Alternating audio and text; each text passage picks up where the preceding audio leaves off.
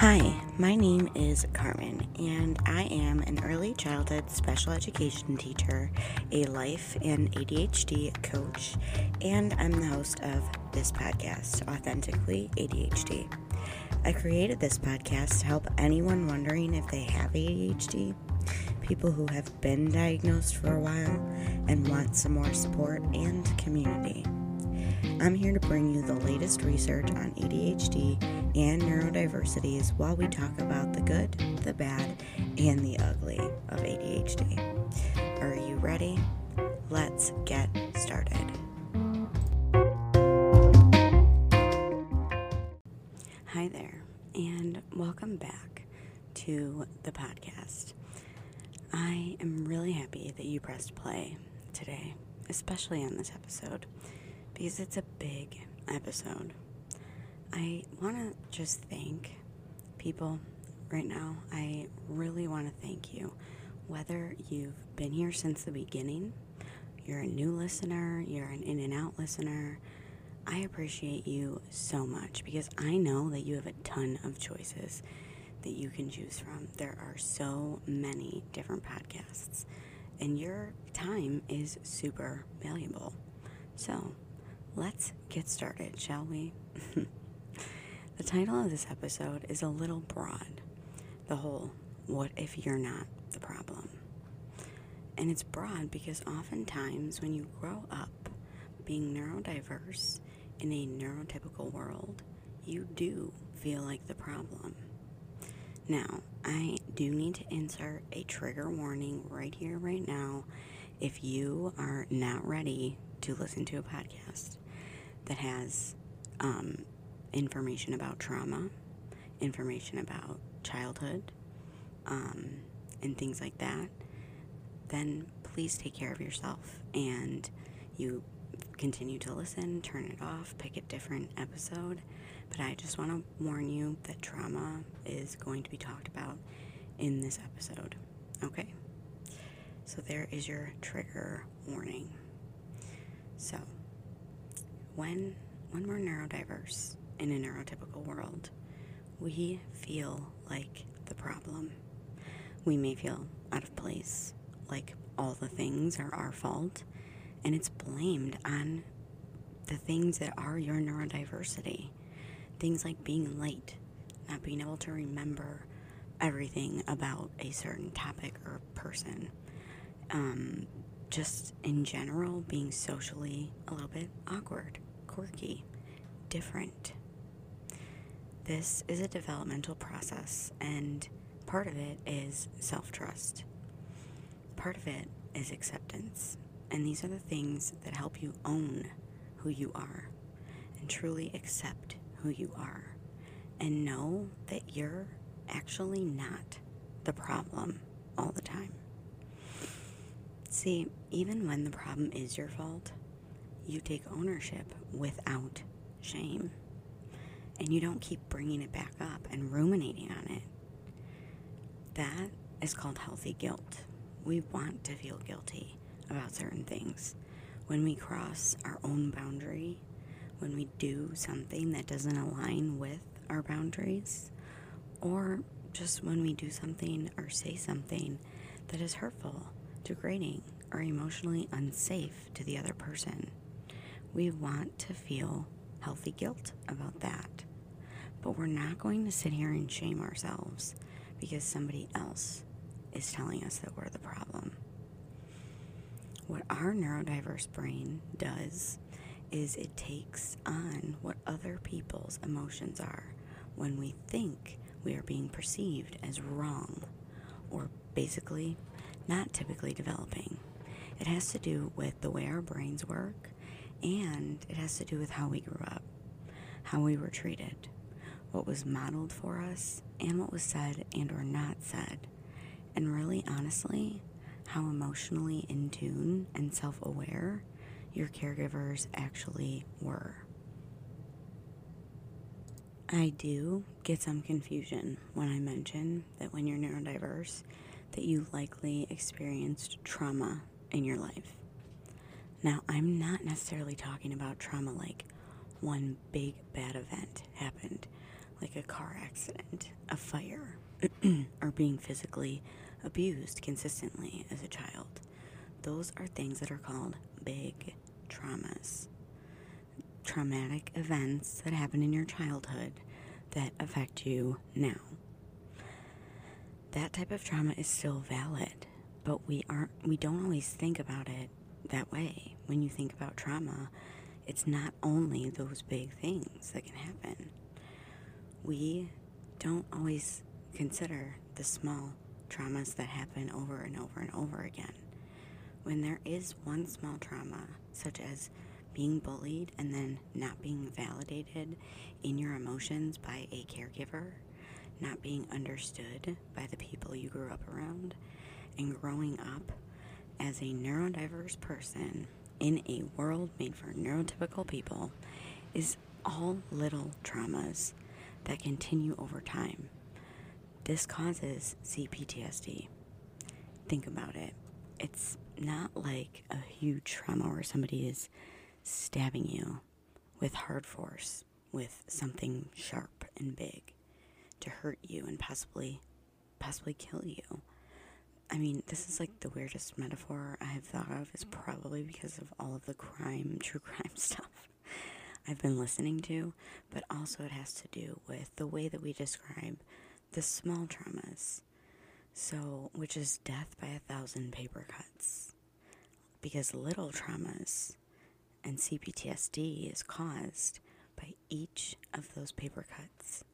After, you know, there are over a thousand paper cuts, you are harmed, but you aren't, you're not likely to actually die.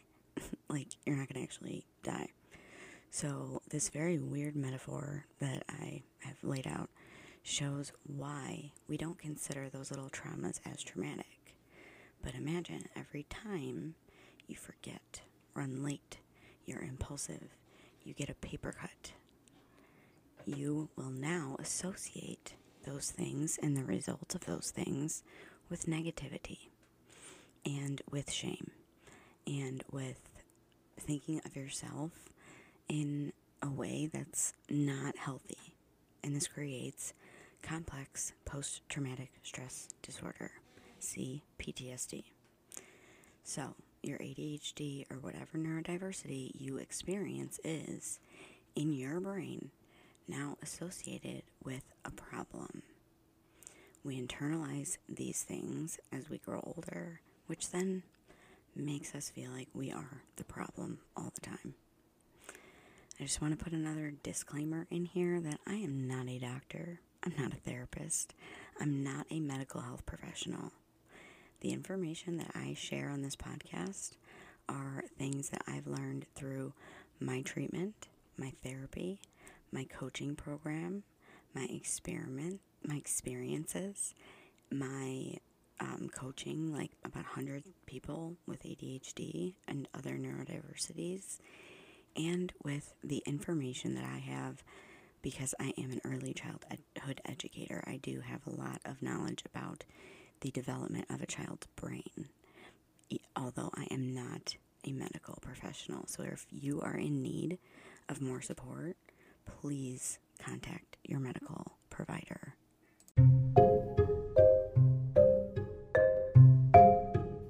Speaking of extra supports, I just wanted to tell you all that I've updated my Patreon page to include all of the resources that I've really ever made to be held in one place.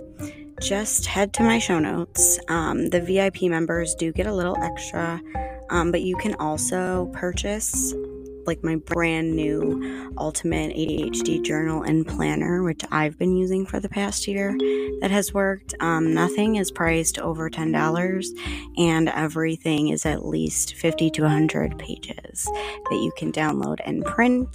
You can get it binded and sent to you, or you can just read it off your screen and use notebook paper. So if you want or need any type of that kind of extra support, just head to my show notes and click the Patreon link to join. I hope to see you in there. Alrighty, let's get back to the content. a lot of this has to do with the lack of self trust that we have because we have never developed it as we should have throughout childhood. Let me back up a little bit. I'm kind of getting ahead of myself. When you think of self trust, trusting yourself, what comes to mind?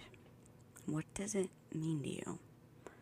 If you were to ask me maybe a year ago, my answer would sound a lot like trusting myself is trusting that I will do what I say I'm going to do. If your answer kind of sounds similar to that, I'm about to blow your mind because that's not self trust. That is living in perfectionism. Self trust is actually knowing yourself and truly understanding yourself. It's being able to validate your experiences and believing that it's true. Believing yourself, your experiences, and your emotions, and knowing that no matter what happens, no matter what you do, you will always be there to take care of yourself. This this information that I learned through my coaching program, therapy, focused personal development, and reading the book um, "Healing the Shame That Binds You" by um, James Bradshaw. Um, I think that's his name. If it's not, I know that I have it linked in one of my other podcasts, but just search Healing the Shame That Binds You and it will pop right up. It really opened my eyes to this and really helped me understand that sometimes, and actually a lot of the time, I'm not the person who's the problem. I'm not the thing that's the problem. I'm not the problem. The problem is that I don't fit into a particular neuro- neurotypical box that someone expects me to. Now, if you don't have self trust, it's actually really not your fault. Not your fault at all. You are not the problem here. Why? Because self trust is a developmental process that happens in childhood. It should be modeled by our caregivers throughout childhood. And when you grow up being neurodiverse in a neurotypical world, it's so much less likely that you were validated, mirrored, understood, and empowered as a child. Now, this is not a blame game. Whether you grew up in a healthy family system, a toxic family system, or anywhere in between, this developmental process can be underdeveloped or not developed at all. Because even if you did maybe develop some healthy self trust as a child with your family, caregivers, and in within your family system, going to school as a neurodiverse person in a neurotypical world, that can erode self trust. Having certain experiences in adulthood, like jobs, friends, and anyone else who may try to shove you into their ideal typical box can erode your self trust. I am an early childhood special education teacher, so we learn about the development of the mind from birth to about 10 or 11 years old. And here's the thing as kids and babies, we are conditioned to believe our caregivers and put all of our trust in them. Think about how a baby develops like knowing their wants and needs. They cry when they're uncomfortable, and the caregiver comes over and they find out what the baby needs by trying different things. And then this helps the baby associate what uncomfortable feeling they're having with the need that they want to meet, right? They can't meet it themselves, so an adult has to meet it for them. This is a form of teaching basic needs. The child will associate the uncomfortable feeling of hunger with being fed or being soiled when being changed. And when they are in need of love, when they are held, rocked, and snuggled. And then you, I don't know if you've seen the experiment online where the mom smiles at the baby and all these things interactive and then just goes cold face and the baby tries to get their attention. That's called mirroring. the first thing that the parent is doing, smiling at the baby and the baby smiling back and cooing, putting that straight face on and giving no reaction, that's kind of what it looks like as we get older and experience new and bigger problems and needs and emotions.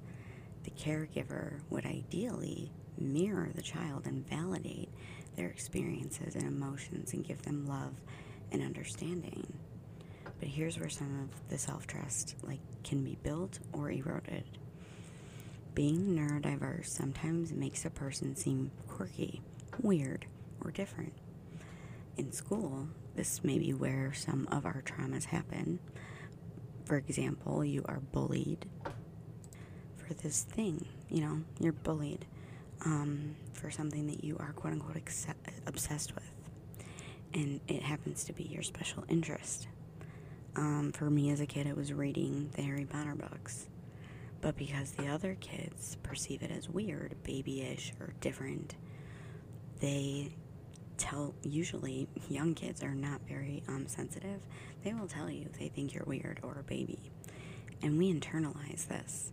And if we are not validated by a trusted adult or caregiver when we express that we feel hurt about this bullying, and instead we're told that this is how the world works or life's tough, get get over it, like you know, life's tough, get a helmet. This creates cognitive dissonance because our emotions do not match the, what the adult is saying. We are overreacting. We're being too sensitive. We're being too much, not enough. We're taking it too seriously. And as we grow, guess what? So do bullies. In my opinion, most children that are bullies just grow up to be adult bullies. I've personally experienced it.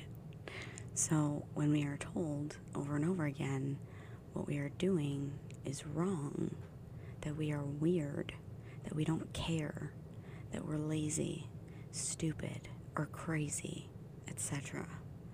We internalize these messages and start to actually believe it because the more we interact with the people who don't understand us, who say we are wrong because we don't fit into their box of what being a human is, we eventually adopt the idea that we're just always the problem. This erodes self worth, self trust, and all of these things.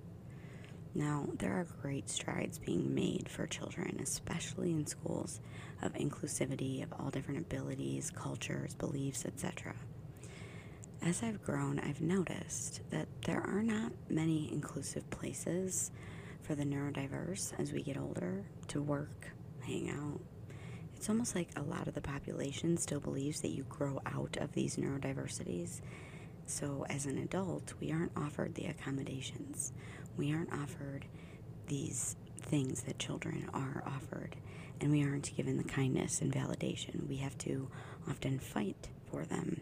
And sometimes when we do, and we get the accommodation or even just attempt to, we are judged. We are perceived as a worker who is lazy, who's possibly crazy and or stupid. This is why a lot of people choose not to disclose their mental health status with employers or some coworkers in fear of being judged, being bullied. Like I said, we were as children, you know, because kids who were bullies as kids just really grow up into being grown up bullies, especially if they don't heal themselves because they're bullies for a reason. I can feel sorry for your trauma, but I can't I don't feel sorry for the things and the ways that you're going to treat me now as an adult because you're choosing to do that. Um and here's here's the other thing.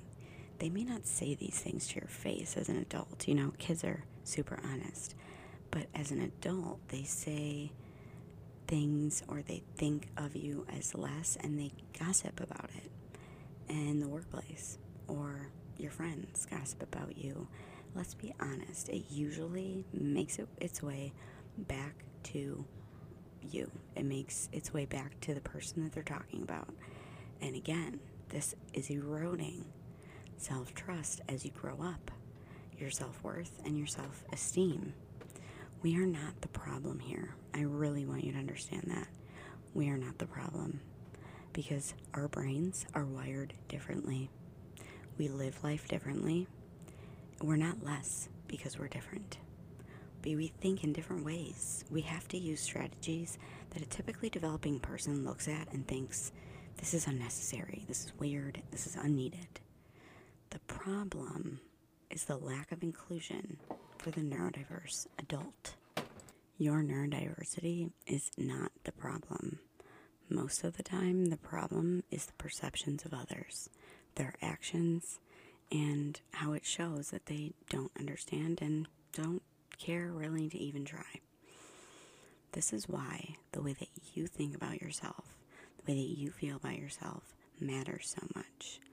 This is one of the biggest reasons we improve our internal self talk, is to speak to yourself in ways that you weren't spoken to as a child or growing up. It's to validate your emotions and your experiences and what you actually want. A lot of people who are neurodiverse, especially if we were undiagnosed growing up, but even if you were diagnosed, we grow up masking to look like the people around us. And what that does in a long term sense is it erodes our identity and we don't know who we are. So it really includes learning about yourself and knowing yourself and understanding yourself, knowing what you really want and who you really are. There is no shame here. Like, you need to drop the shame because internal shame is toxic, and that's where our lack of self trust grows. Um, toxicity loves shame, so please, please start to drop it. Start noticing the inner voice and understand that it's not you. Those voices, those inner mean, ass voices are not coming from you, they're coming from others. You learned them and you adopted them as you grew up because that's how child development works. Start becoming more self aware of how you talk to yourself. And if you're super mean to yourself, start changing that voice to be more kind, understanding, and validating. I have quite a few episodes on like why it matters, what we could say to ourselves, and all of those different things. This work is the deepest, so it pairs well with therapy and or if you don't have access to therapy, a very good trauma informed coach. Because this stuff doesn't happen overnight. Because we are building new neural pathways in our brains. They have been there for a lot of our life. I'm still working on this myself. I mean, I am to the point where I know that I'm not the problem and I don't talk to myself the way that I used to because that was super unhelpful. I used to call my mor- myself a moron daily. I used to talk to myself in such mean and degrading ways. And I've gotten to the point where I don't do that anymore. I validate my emotions, my wants, and my needs and I talk to myself with kindness, compassion, understanding, and validation. Honestly, it truly feels like this was the work that I was missing. In doing this work in therapy and in my coaching program, Focused, I noticed that I'm really truly starting to ex- finally accept myself. I'm finally understanding myself, and healing my inner child has shown me that I can improve in any area that I want. And I want that for you. I understand why my brain works in the way that it does, and I validate the ways that I need to work with it. Because I want to work with my brain instead of working against it. And I want that for you too.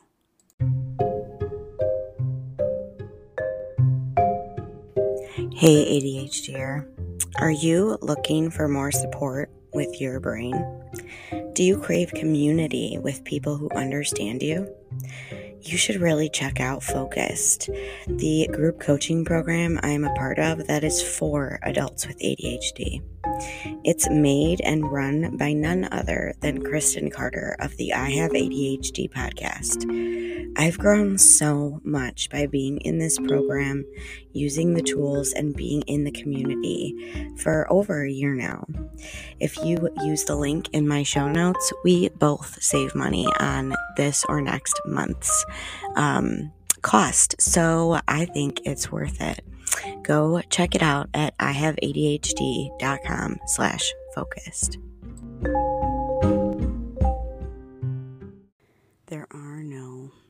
Tricks or hacks for this type of work. It's truly becoming a person who believes in him or herself, who validates his or her own ex- emotions and experiences and wants and needs. Remember, other people's thoughts and emotions about you are none of your business. I'm going to say that again because it's super important. Other people's thoughts and emotions about you are none of your business, especially if those thoughts and emotions are negative. There's no use in knowing. There's incredible value in knowing yourself, validating yourself, and understanding yourself. Because then you will find new people who are willing to do that too. People who want to understand you, who truly want to create a safe relationship with you in which no one is ever the problem. You both respect and seek to understand and validate one another. You're truthful with one another in a kind way.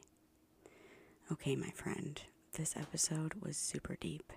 So be sure to take care of yourself today and always. Okay? The things that you learned, the things that you took away, make sure that you give yourself some space to heal, some space to feel the emotions, okay? And as always, reach out with any ahas or things that you want to know more about. There's actually a space to do this on Spotify um, under the podcast episode. If you want to be anonymous, you can choose that option, or you can just get in contact with me through my Instagram or my Facebook or my TikTok. All of them are linked in my website. Don't forget that I have built a private ADHD community with a ton of resources that you can use in conjunction with this work. Just go to patreon.com slash authentically ADHD. That's patreon.com slash authentically ADHD. It's also linked down in the show notes. That's all I have for now, my friend. Stay authentic, and we will talk soon.